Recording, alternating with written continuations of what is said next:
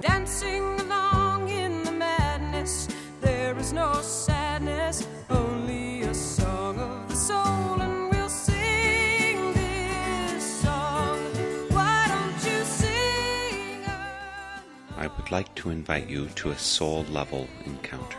Music has an incredible ability to proclaim the soul's language beyond what mere words can speak. That's what we seek as we invite our guests to share their song of the soul. You will hear the music that has charted the steps of their spiritual journey, that has provided a touchstone in the soul's dark night and sung the heart's awe and joy when come to the light. Over the next hour, you will be a witness and companion to our guest's spiritual path and sacred testimony. Welcome to Song of the Soul.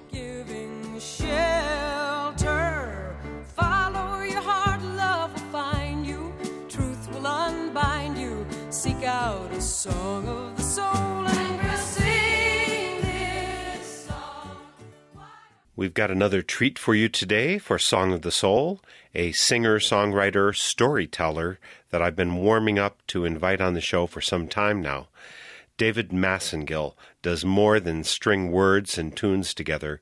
He paints pictures that pluck heartstrings as he accompanies his song on mountain dulcimer or guitar. Firmly rooted in his origins in Tennessee, David Massengill is a longtime resident of New York City, and he joins us today by phone from New York. David, I'm really excited to have you here today for Song of the Soul. I'm happy to be here. How much music are you doing these days? You traveling a lot? Not as much as in years past. I steadily play around, but I have to keep it uh, modest because I have some arthritis in my fingers. So the doctors told me I could continue to play for a long time if I moderate my touring. But I've learned to adapt to it. How hard is moderation for you? Moderation is fairly easy. I, I've always admired the mountain way of doing things, which some people might call lazy or loafing. But a lot of great art comes out of sitting around thinking and loafing and whittling a stick. You've lived in New York for a long time, but obviously your accent gives you away that that's not home. Where'd you start out? My hometown is Bristol, Tennessee, and I consider that still my home. It's right on the right where the Appalachian Trail goes through, just about. And there's Bristol, Tennessee, Bristol, Virginia. So it's right at the tip of East Tennessee and Western Virginia touch. That's where Bristol is. Tennessee Ernie Ford was my dad's uh, high school classmate, and sometimes when he'd come back to Bristol, my dad would be in the golf foursome that would play with him. I thought that was pretty neat. and uh, his son, I'll never forget his son coming out to the country club. He had two sons, and one of them was just a little. I was only about maybe four or five years old, and his son was smaller than me, and he got up on one of those tables with a little umbrella and started entertaining everybody. He started singing songs that were popular at the time. He started singing Elvis Presley, doing "You Ain't Nothing But a Hound Dog." Everybody gathered around and watched him and clapped, and I was in awe of this kid. I saw him at a gathering in Bristol a few years ago, and I asked him if he remembered doing that. And he didn't remember. Which, like a lot of stars, don't remember their big triumphs. Maybe a few of them they remember, but they have so many. The big stars have so many triumphs; it's hard to remember them all. I've got a cousin who would do that at family reunions, and Jerry was just a great singer. And now I don't think he would even open up his mouth. He's, he's kind of hard to get him to do it, and that's just so unfortunate because he was so great. Uh, it's people really, if they love doing it, they should always try to find a way to keep playing and singing. Was he your role model, your influence in this, or was it from other places in the family? Oh, as far as becoming a writer or a singer, my dad was a great storyteller, and so both my mom and dad were big influences on me in different ways. My mom was very visual. She had a great artistic touch. She studied art at school at University of Nebraska and taught me to draw a little bit and would give me little tips on this and that. I remember the first time I drew something, it was of a a naked man, and she was thought this was great because I woke up. I was about four years old. I woke up having you know to go to the bathroom, and I got up and I I started to pee, and I thought I would never stop. And I thought to myself, well, gosh, what if I don't stop? And what if I flood? The, what if I flood the world? And I it, this whole and so this drawing is of a little boy flooding the world. Basically, the pee is up to his ankles, and he's starting. My mom sees this, and she said, "What's this?" And I explained it to her. I, I thought I was going to flood the world. I was never going to stop. And instead of having a little boy's head, Esquire magazine had a funny little man that they used to have on the cover in the 50s and I used the Esquire man's head. I don't know why, but that was my first drawing. My mom thought that it was quite something. it does sound like it's something. Are you still an artist, a visual artist as well? Yes, I am. It's one of my main things I'm doing now. I've made 16 little books. I call them itty bitty books, and I take a single sheet of paper of 11 by 15, which are two regular pieces of paper put together and I make 32-page books out of these. So you can imagine I fold them up and cut them in a certain way, what they call accordion books. And sometimes I illustrate songs, and sometimes I just do what they call a story in pantomime, which is just pictures doing the story. And I got this at a young age. I would go to my cousin's uh, Aunt Eula, her children a little older, and they had maybe a hundred or more comic books, which I loved. And I looked at the pictures before I could read, and I would I could tell what the story was, but just by looking at the pictures. That's one of the biggest influences on me that I was able to just sort of take stories from pictures. And so sometimes I think my songs are, yeah, that's why I sometimes emphasize my story style, ballad songs. For listeners, just to make sure you know who we're talking to here, this is David Massengill. There's various ways to get a hold of him. He has a page on Facebook. You can follow the link from northernspiritradio.org also, he has a website, davidmassengill.com. You can email him, davidmassengill at yahoo.com. Maybe the best way is to call me and I'll connect you up with him. His webpage is not up to date, but maybe if enough of us uh, insist upon it, then maybe he'll get around to that. Although he's got a lot of music and art, obviously, to make. You've got so many glimpses of your past and present, your friends' family. I read on your webpage that some of them are real and some of them are sort of real and some of them are truly made up, I guess. Yeah, sometimes you can improve your memory uh, a little bit, and I believe in that. But I found when I was helping to caretake my dad, I'd always loved his family stories, and I would go from his bedside and into the living room where I'd pick up a dulcimer or a guitar and and I'd usually start with the last thing. It was usually names of his friends and relatives. And so I would use that name, and names are very musical. I don't know if you've never noticed that, but they almost make up the melody themselves. Frank Goodpasture was a fella my dad knew. He was lived across the street, and my dad noticed he had just moved in. He had a, a pony. You can imagine my dad's excitement. My dad was laughing. He where he was, 75 years old, just laughing to himself. I asked him what he was laughing about, and he remembered Frank Goodpasture had a pony, and he went across the street, and he looked at him, Frank, and he looked at the pony, and he looked at Frank, and he looked at the pony, and then he said to him, "Can I be your friend?" and uh, I thought that was funny. So I went into the next room, and I went, Frank Goodpasture had a pony, and it almost wrote itself. I just decided to take my dad's stories and make songs out of them. And I, and I used about 90% of the exact story for most of the songs. I was really shocked at how much I could just use real life.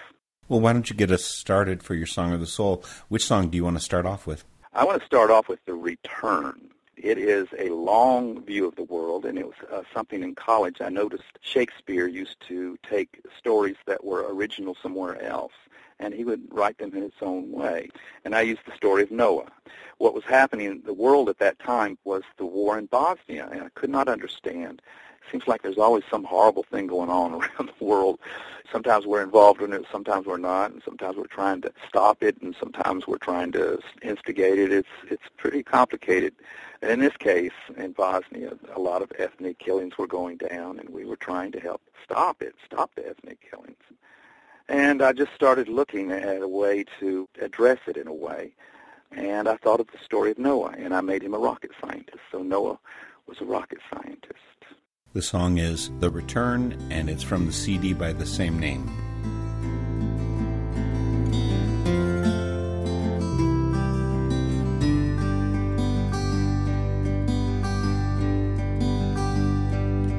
Noah was a rocket scientist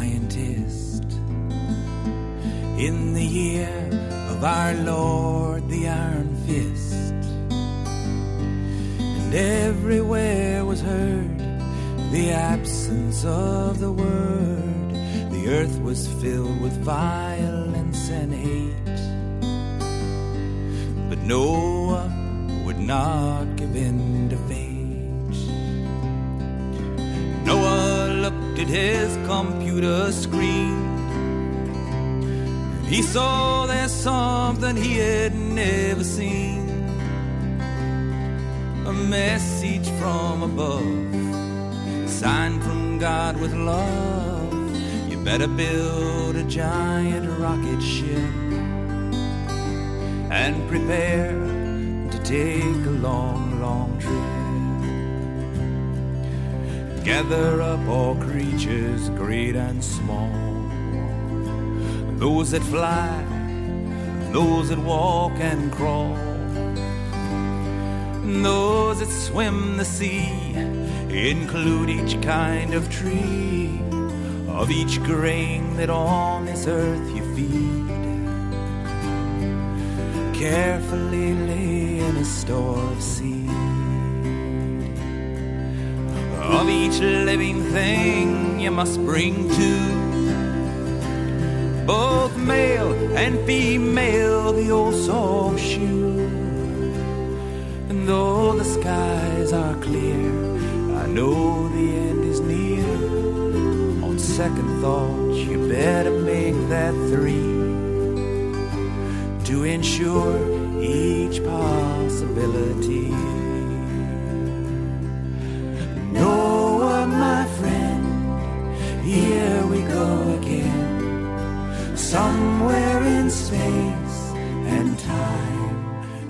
Find a key to this home of mine.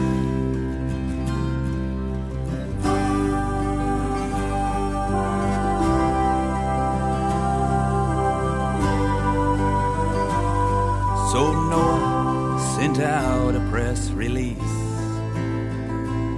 Last chance for the world to live in peace. When God plays pantomime, we're running out of time. The leaders of the world would not repent.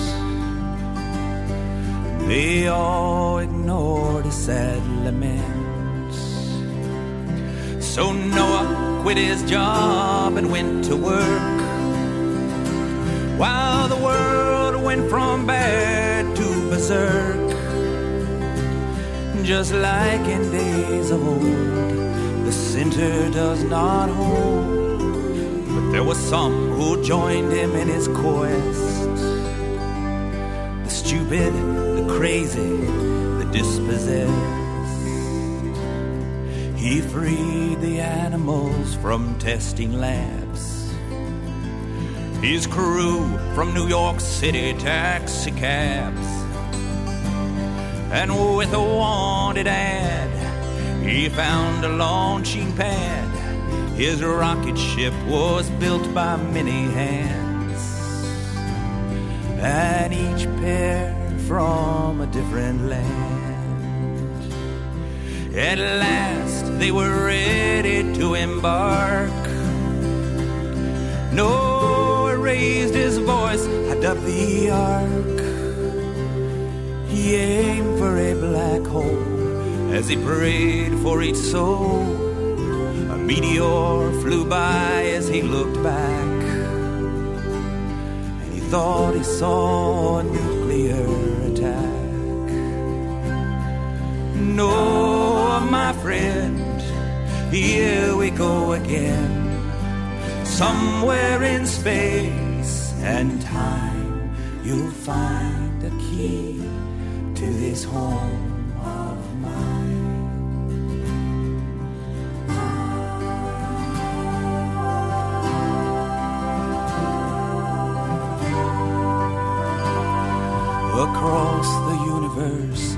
yesteryear.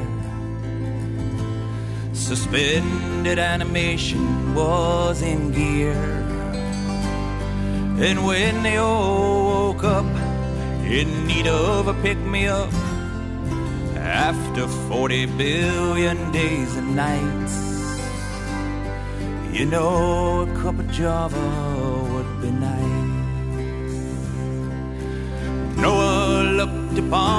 vast immense, and he felt within his being a sixth sense.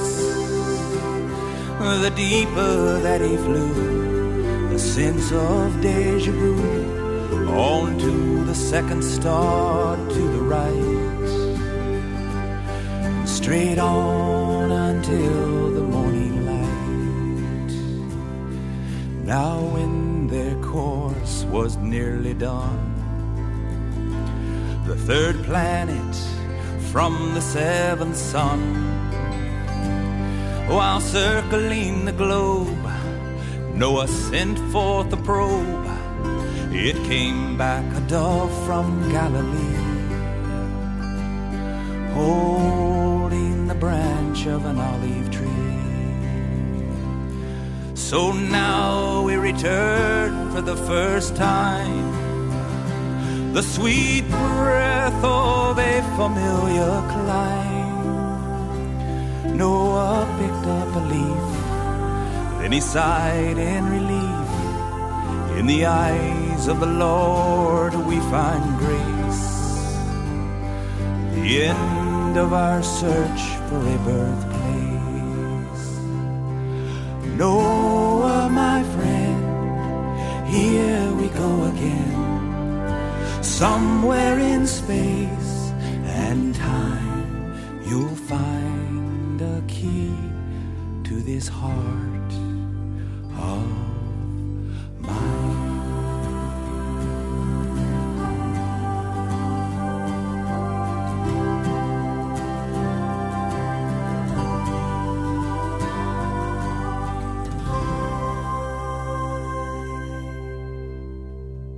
Return by David Massengill. You can find him on the web at davidmassengill.com. You can find him on Facebook. All these links to him and his email address and so on, you'll find via northernspiritradio.org. He joins us today from the East Village in New York, where he's lived for quite a while, though he's originally from Tennessee. And that, I would say, by the way, is one of the things that I delight in your music. There is, of course, a charm to a Tennessee accent. I know you probably think I have this amazing Midwestern accent, right? I'm used to that. My uh, cousins are from Nebraska, the Herpelsheimers and the Schlechtemeyers, and we used to have fun when we visit them. They used to have fun. They would tell their parents that we had an accent, and we'd tell our parents that our cousins had accents. so we each accused each other of having funny accents. So I, I recognize a little bit of my cousins in you in the way you talk. uh, but I've managed to keep about 70% of my accent. I still have maybe 70% here in New York City. It's every year it seemed to go down a percentage point, but I would try to get down to Tennessee and my hometown often during the course of my life and sometimes for a month uh, out of the year, and so it would come back a bit. The things of home, in particular our youth, are so precious, aren't they? So much of the time. But but Noah, on the other hand, I mean, I assume that's a childhood story for you. Were you raised religiously? Well, and my brother and I used to ask my dad, you know, about the thing. We were raised Methodist, which is not the most strict. I remember we, my friend Bobby Leonard used to go to the Baptist preacher, and they were really strict. I remember having my dad's friend, Mr. Hardwick, was a wonderful Sunday school teacher, and he would like have us understand there were a lot of different kinds of Christianity and so forth. Uh, you know, it's just for me, it's just a name in a way. But I, I don't like to hear people say the one true God. I don't think that's a phrase of love. But I do have a certain sense when I was Sunday school, you know, five years old, hearing Jesus loves me. That song gave me a lot of comfort. It gave me, it made me feel good. I don't dismiss the possibility that there is some sort of God out there, and I don't insist that mine is the one that uh, is true. Does God speak with a southern accent, if there is one? would, I guess mine would in my dreams anyway. But I remember Mr. Hardwick, I was 13, and he was the best Sunday school teacher I'd ever seen. He brought some Mormon boys in to give us their, their bit.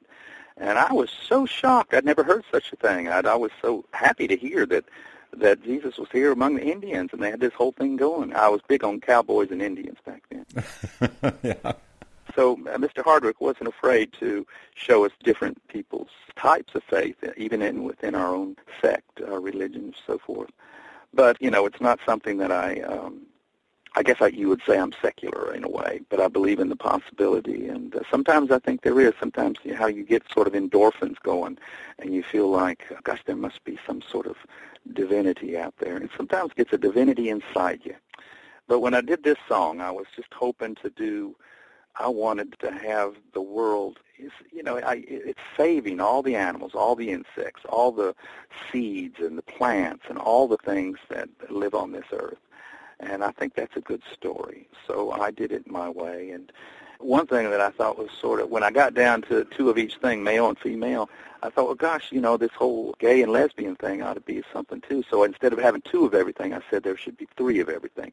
And so I opened it up for certain things, and even like animal. My dad was a pharmacist, and I know that there was a lot of animal testing, and I know they did do that for a good thing, but it's a sort of a cruel thing, and some people say that you don't even need to do it. So I, I don't know the full breadth and depth of that debate, but I just knew that they got part of the animals. They liberated a testing laboratory. Well, I want to say that one of the gifts of your song is the wonderful way you have with words. In the return, for instance, you say, So Noah quit his job and went to work. And That's know, my favorite line in the whole. As a matter of fact, when I do that song live, I repeat that line two more times. And I tell the people, this is my favorite line. Listen to it. And if you don't get it, here it is again.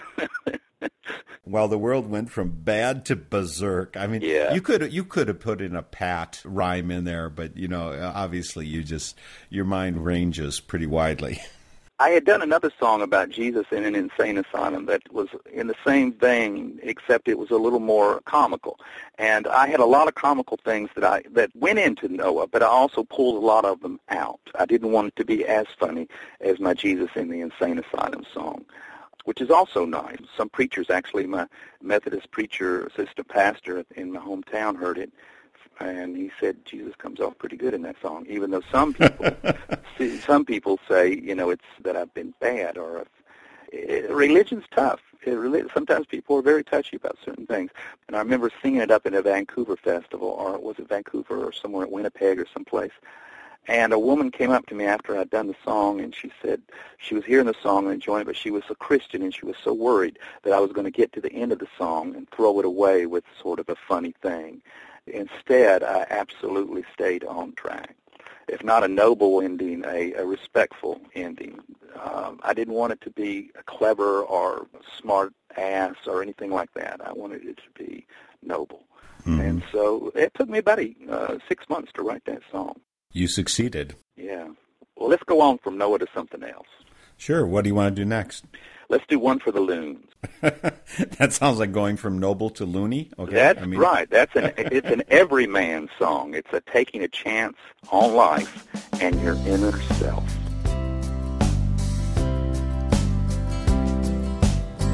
I believe I'm Sam Average, just looking for an age.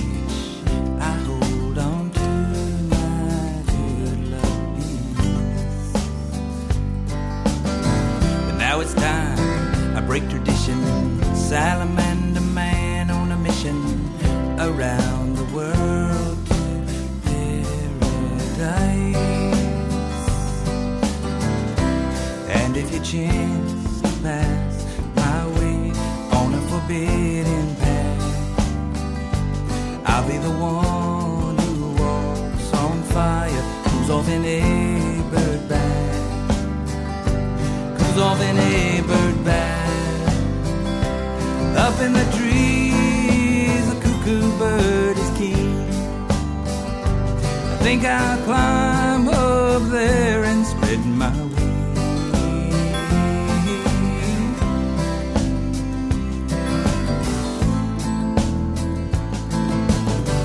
Down the road comes a mystery charmer, sells his wares to a chicken farmer. They haggle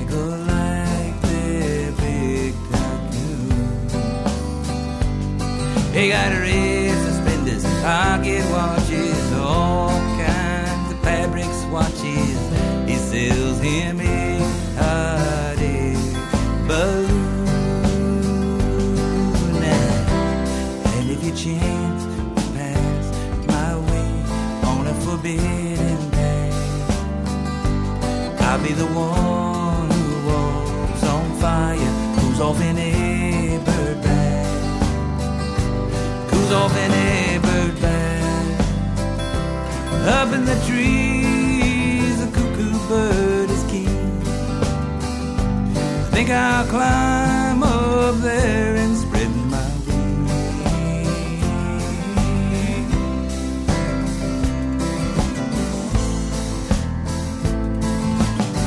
Round the bend comes a righteous sister. I wanna be her tongue twister. She sells seeds seashells by the seashore. Yeah, I'm the boy who makes passes. The girls who wear opera glasses. I'm always good for an encore. And if you change to pass my way on a forbidden path, I'll be the one off in a bird bag, who's off in a bird. Up in the trees, the cuckoo bird is king.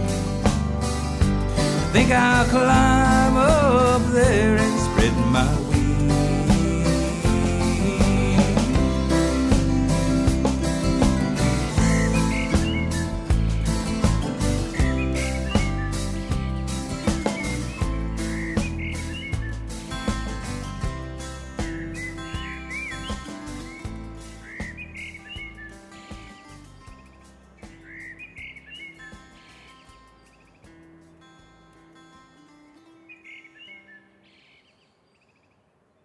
David Massengill is the artist. The song is One for the Loons, and it's from his recording Twilight the Taj Mahal. Who? What are you talking about, though? I, you know, what? What's? Where's that set? I see it on a road, you know, near a pasture in farm country. I think the what might be the message of the song, if it is a message, uh, is don't be afraid to be called a nut. Do your thing. This is personal policy, right? Personal policy. We get awfully caught up with pleasing everybody, and I just sometimes uh, when you get away from it, it's it's a, there's a certain kind of uh, pleasure. Uh, it's like watching a great movie sometimes when you finally are yourself. I just like this song as a sort of a statement of myself. And I think my favorite verse in here is the last one where I'm the I'm the boy who makes passes at girls who wear opera glasses. and I'm always good for an encore. And it's just being yourself. And sometimes yourself is a little bit of a nut. You know, I'm I, I've been raised in the North. I've lived in Wisconsin almost all my life. When I was seven years old, we lived in Texas for five years. I lived in Africa a couple years as a Peace Corps volunteer. So I have a Northern frame of mind. And one of the things that I have as kind of a stereotype of folks from the South is kind of the culture. I, you know, you you do songs on debutante ball and so on, and you know this is proper behavior and procedure. So I think of the the South, the politesse of the South, if you will, as being a norm that a lot of people have to live up to. And now that's a stereotype, right? It is, but it's a good observation, I think. Yeah. Yeah, how much did that was that operational in your life, and how much is respecting the cuckoo as king? How much is that stepping outside that norm? It's not stepping it out in a way that it is revolutionary. It's only as almost evolutionary. It's just you're naturally, if you're going to grow up, you grow up, and I knew I took ballroom dancing. I'm glad I took, I know all these little things, or I went through and I learned some of these things. But at a certain point, you have to break away, or you do break away, or it's natural that you break away. And I think that's what the song is saying. You don't have to be this straight-laced, always doing the correct, polite things. And sometimes the best thing to do is to just grin and do something else. It's a growth thing. Well, keep us growing by giving us another song. Let's go with Cousin Jackie and Mamaw's Hedges. This is my adventures as an independent boy. And very early on, for some reason, I was an independent boy at four years old. Five years old, we just, Aunt Eula lived just a block and a half down the street. They were on Maryland Avenue. And the school that my dad went to, Fairmount, was right across from their house. So when I went to first grade, it was right there. And sometimes I'd go from first grade, I'd go right into their house. But I never knocked on the door because it seemed like I was welcome there, and I never had to knock on the door. So I would just go there, open the door, go into the back room where they had the comic books. And if the kids were around, I'd, I'd hang out with them. But, but basically, I wanted to go read these comic books. And it was my cousin Jackie, too, that had an interesting life, a hard life in some ways, in many ways. He was the oldest cousin, so it fell to him to help my grandmother, who we always called Mamaw. And it's an interesting thing. My dad, I had a grandmother Herpelsheimer and a Mamaw Massengill. And so when we visited, uh, you know, we each have the different names for them. And so I asked my dad why we called Mamaw Mamaw, and he said, well, it makes her feel young. She doesn't like to hear grandmother, and that makes her feel old. So don't call her grandmother. Call her Mamaw. And so that's what I did. I never, ever called my Mamaw grandmother. It's, I guess, a conceit we, we, we have that we indulge ourselves in sometimes. We feel ourselves, I'm 61. Actually, I just turned 62. And I still feel I'm in my 20s and sometimes I feel like I'm still five years old. Especially when you're flirting with those girls with opera glasses, right? Yeah, yeah, that's right. And so if someone was to call me, uh, "Hey, pops" or something, I would go. I would sort of resent that a little bit. But my favorite comic books were the uh, Rip Roaring, you know, the the fighting Marines or something I took, or the Daniel Boone or that sort of thing, adventure comic books. And then there was the other ones that were funny. I liked Little Lulu's and Uncle Scrooge or Donald Ducks. I'm just a huge admirer, and I started doing my own little drawings. And so this particular song just shows an evolution of a little boy observing everything. And not only that, but his he observes his grandmother going up the secret passageway from the pantry to her bedroom, and he can smell her perfume as he goes up. He's observing all these things. And his older uh, cousin, who's doing the, this terrible job of, horrible job of doing the hedge clippers, and they weighed so much, and they were, but the mamaw was was always giving him 30 cents and a Coca-Cola by the porch swing. And I never had to do that. It was a terrible, hard job. I remember him telling me, you know, he would sweat, but Mamaw would always give him a little bit.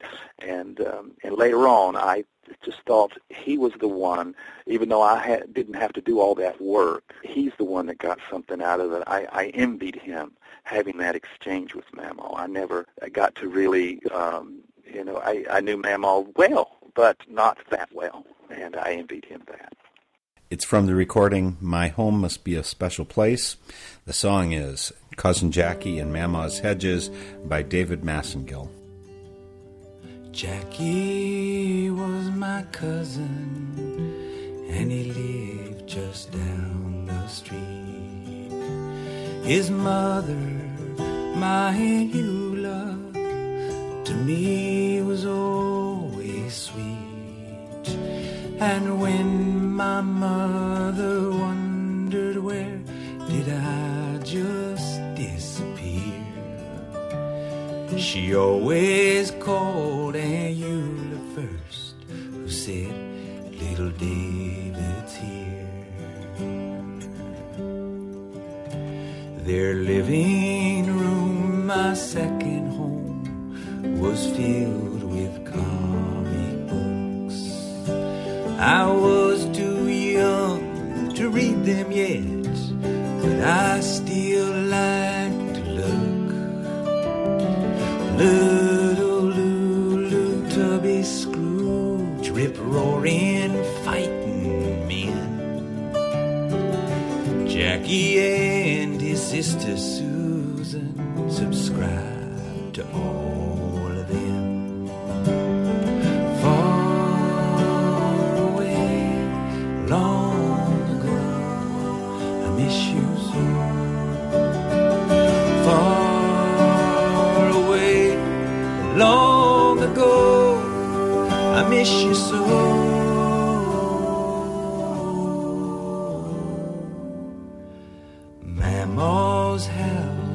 house further down Maryland Avenue.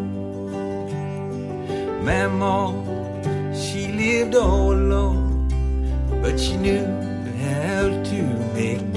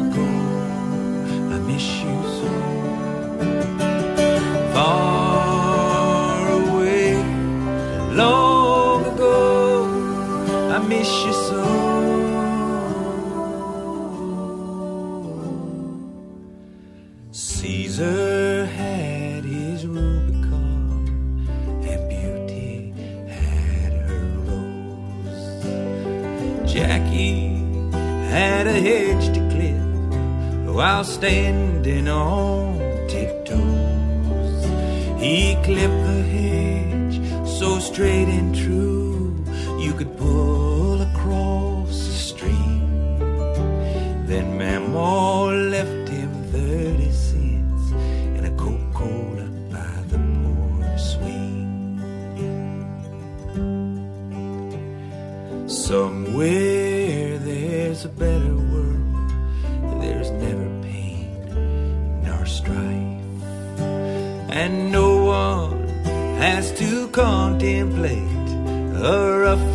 tumble life.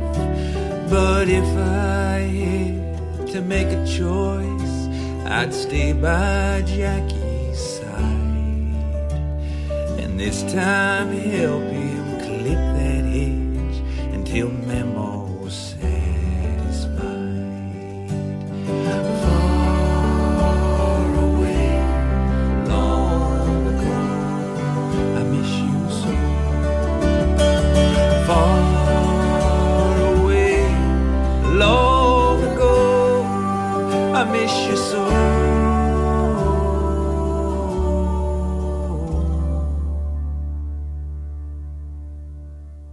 David Massengill, Cousin Jackie, and Mamaw's Hedges. A little reflection of home there. Uh, It seems to me you carry a whole lot of home with you. And as you said, it sounds like you resist having New York City wash that out of you or to dilute that. You have to replenish it. Is Bristol, Tennessee all a bright spot in your memory, or are there bad things? There's always going to be good and bad, and I could tell you some of those things. But basically, I, I really reflect on the more positive things in Bristol. I grew up at a time where there were different schools for blacks and whites, but we made a transition that was pretty remarkable. I remember the football coach, my dad, and I was playing football at the time, and we had just integrated. And my dad and the football coach went to the men's club. I forget what it was, you know, one of those business group things. Wanted to know if the black players were going to help us beat Kingsport this year. And I remember hearing that from my dad, and I, I, I thought to myself, I guess it's not going to be as hard to integrate as everybody says it is. but I can tell you that there, you know, there are stories, and I got to know a historian in Bristol. He told me a lot of wonderful stories, and also, you know, very, very hard stories about, you know, after the Civil War and just the whole, the whole thing. But the things I remember as a child is that my parents and my friends' parents cared about us, not just their own children, but cared about us, all the children, cared about who we grew grew up with. And that's a pretty positive thing about a community. So I take that with me in a way. Bristol, their motto is "It's a good place to live." and, but the thing is, I love New York. You know, I, I'd like if I was if I won the lottery, I would get a little home down in Bristol and keep and keep my New York apartment. And that's the way I would do it. Yeah, well, keep us going with more music. We'd like to hear as much as we can in this hour. Well, we will be together. That's a whole collection of songs. I was working on seven, uh, what might be seven CDs, but I only had. Uh, I wanted to put a little sampling of each of those into a record called, and I called it "We Will Be Together." And this is a song that's of. It's a commitment to love and companionship and humanity, and to do good as you venture forth together.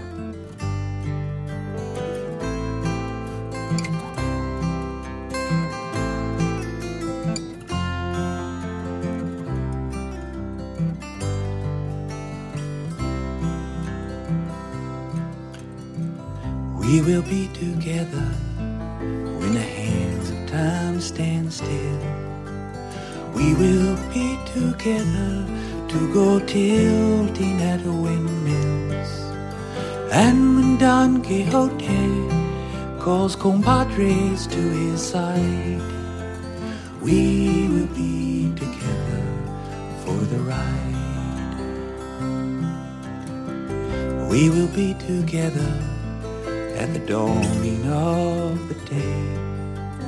We will be together when we are old and gray. And when we go dreaming to join up with Peter Pan, we will be together on the land. They say we are outlaws, that our love is not the norm, that to the social order we are a thunderstorm future when the past is overthrown. We will be together, bone to bone. We will be together in the dark night of the soul. We will be together chasing down a rabbit hole. Isn't when we go to rescue Alice through the looking glass, we will be together holding fast. We will be together, always trying to do good. We will be together, playing tricks with Robin Hood. And when we're outnumbered, and surrounded by our foes, be together with a rose. Sometimes I wonder, is there everlasting life? For I have seen the meekest lamb survive the sharpest knife. It was my good fortune to be shot by Cupid's dart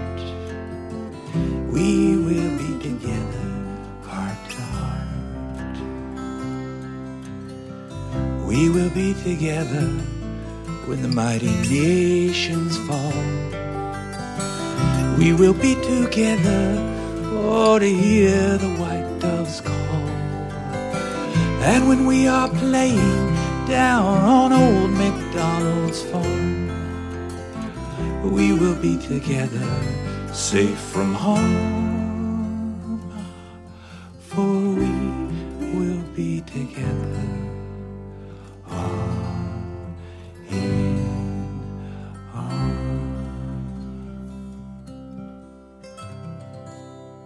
title track of the We Will Be Together album by David Massengill.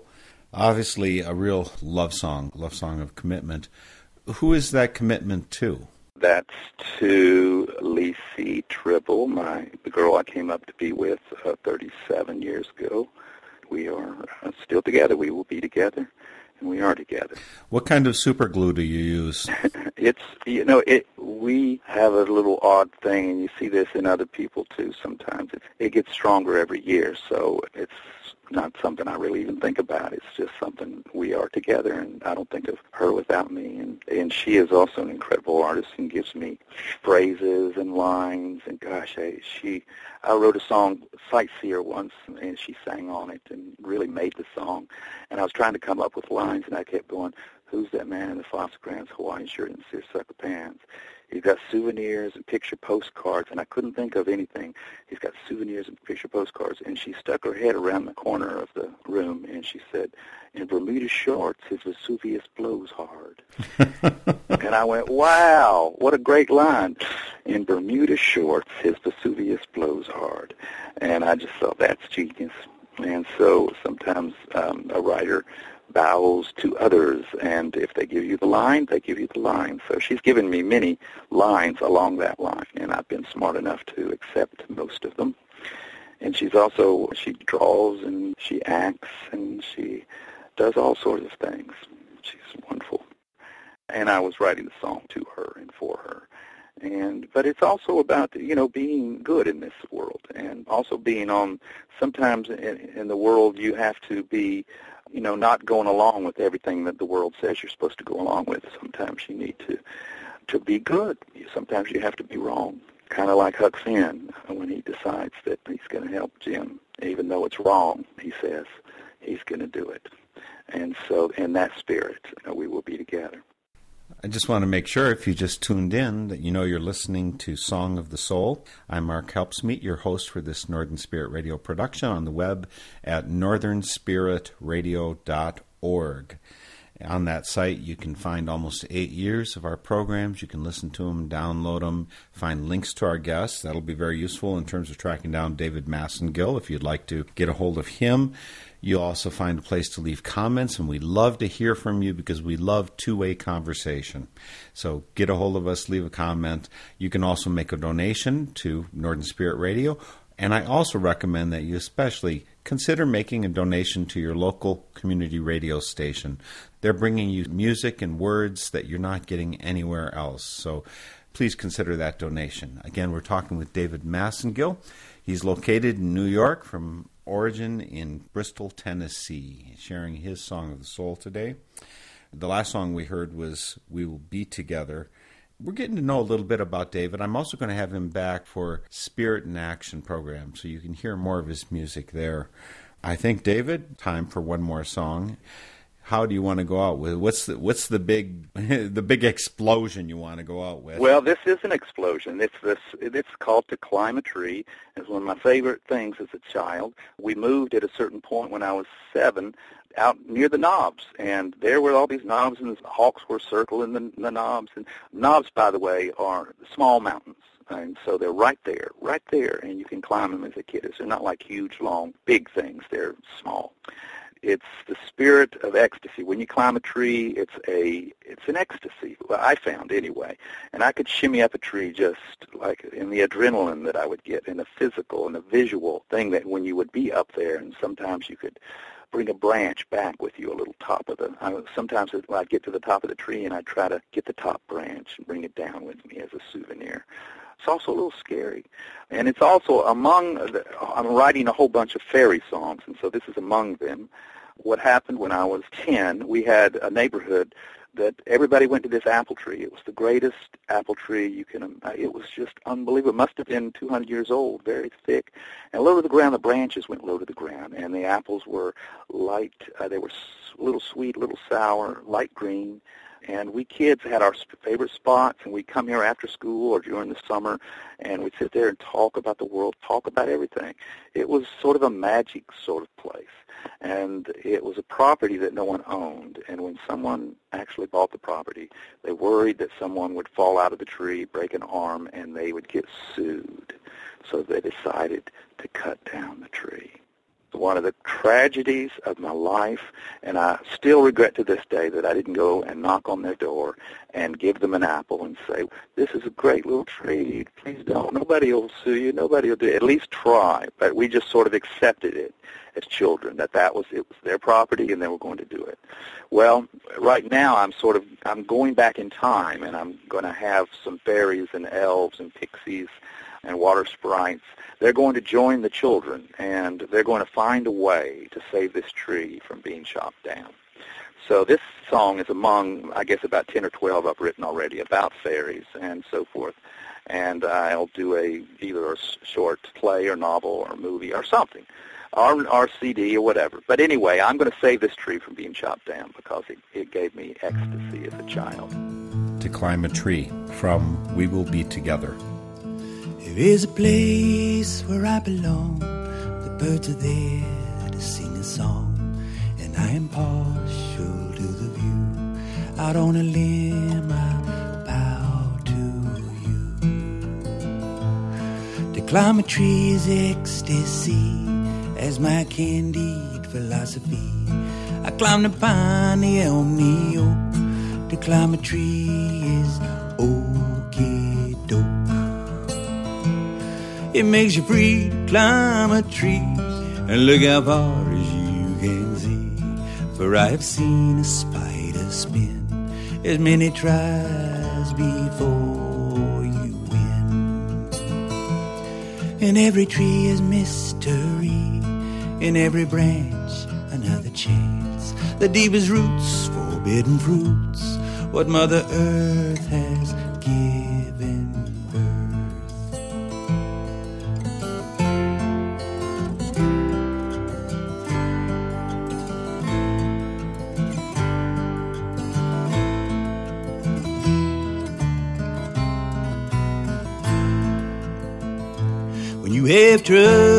on your mind, when the world treats you unkind, to shimmy up and down a tree is just the thing for your esprit.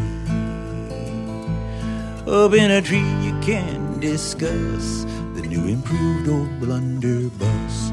For sure there is no better place to talk things over face to You can go climbing with your friends. You see the climb never ends. Or you can sit and talk about the rules of war until you shout. It pleases me to climb a tree. A tree so big was once a twig. There is a vine to help you climb. To hide your soul is a There is a place where I belong.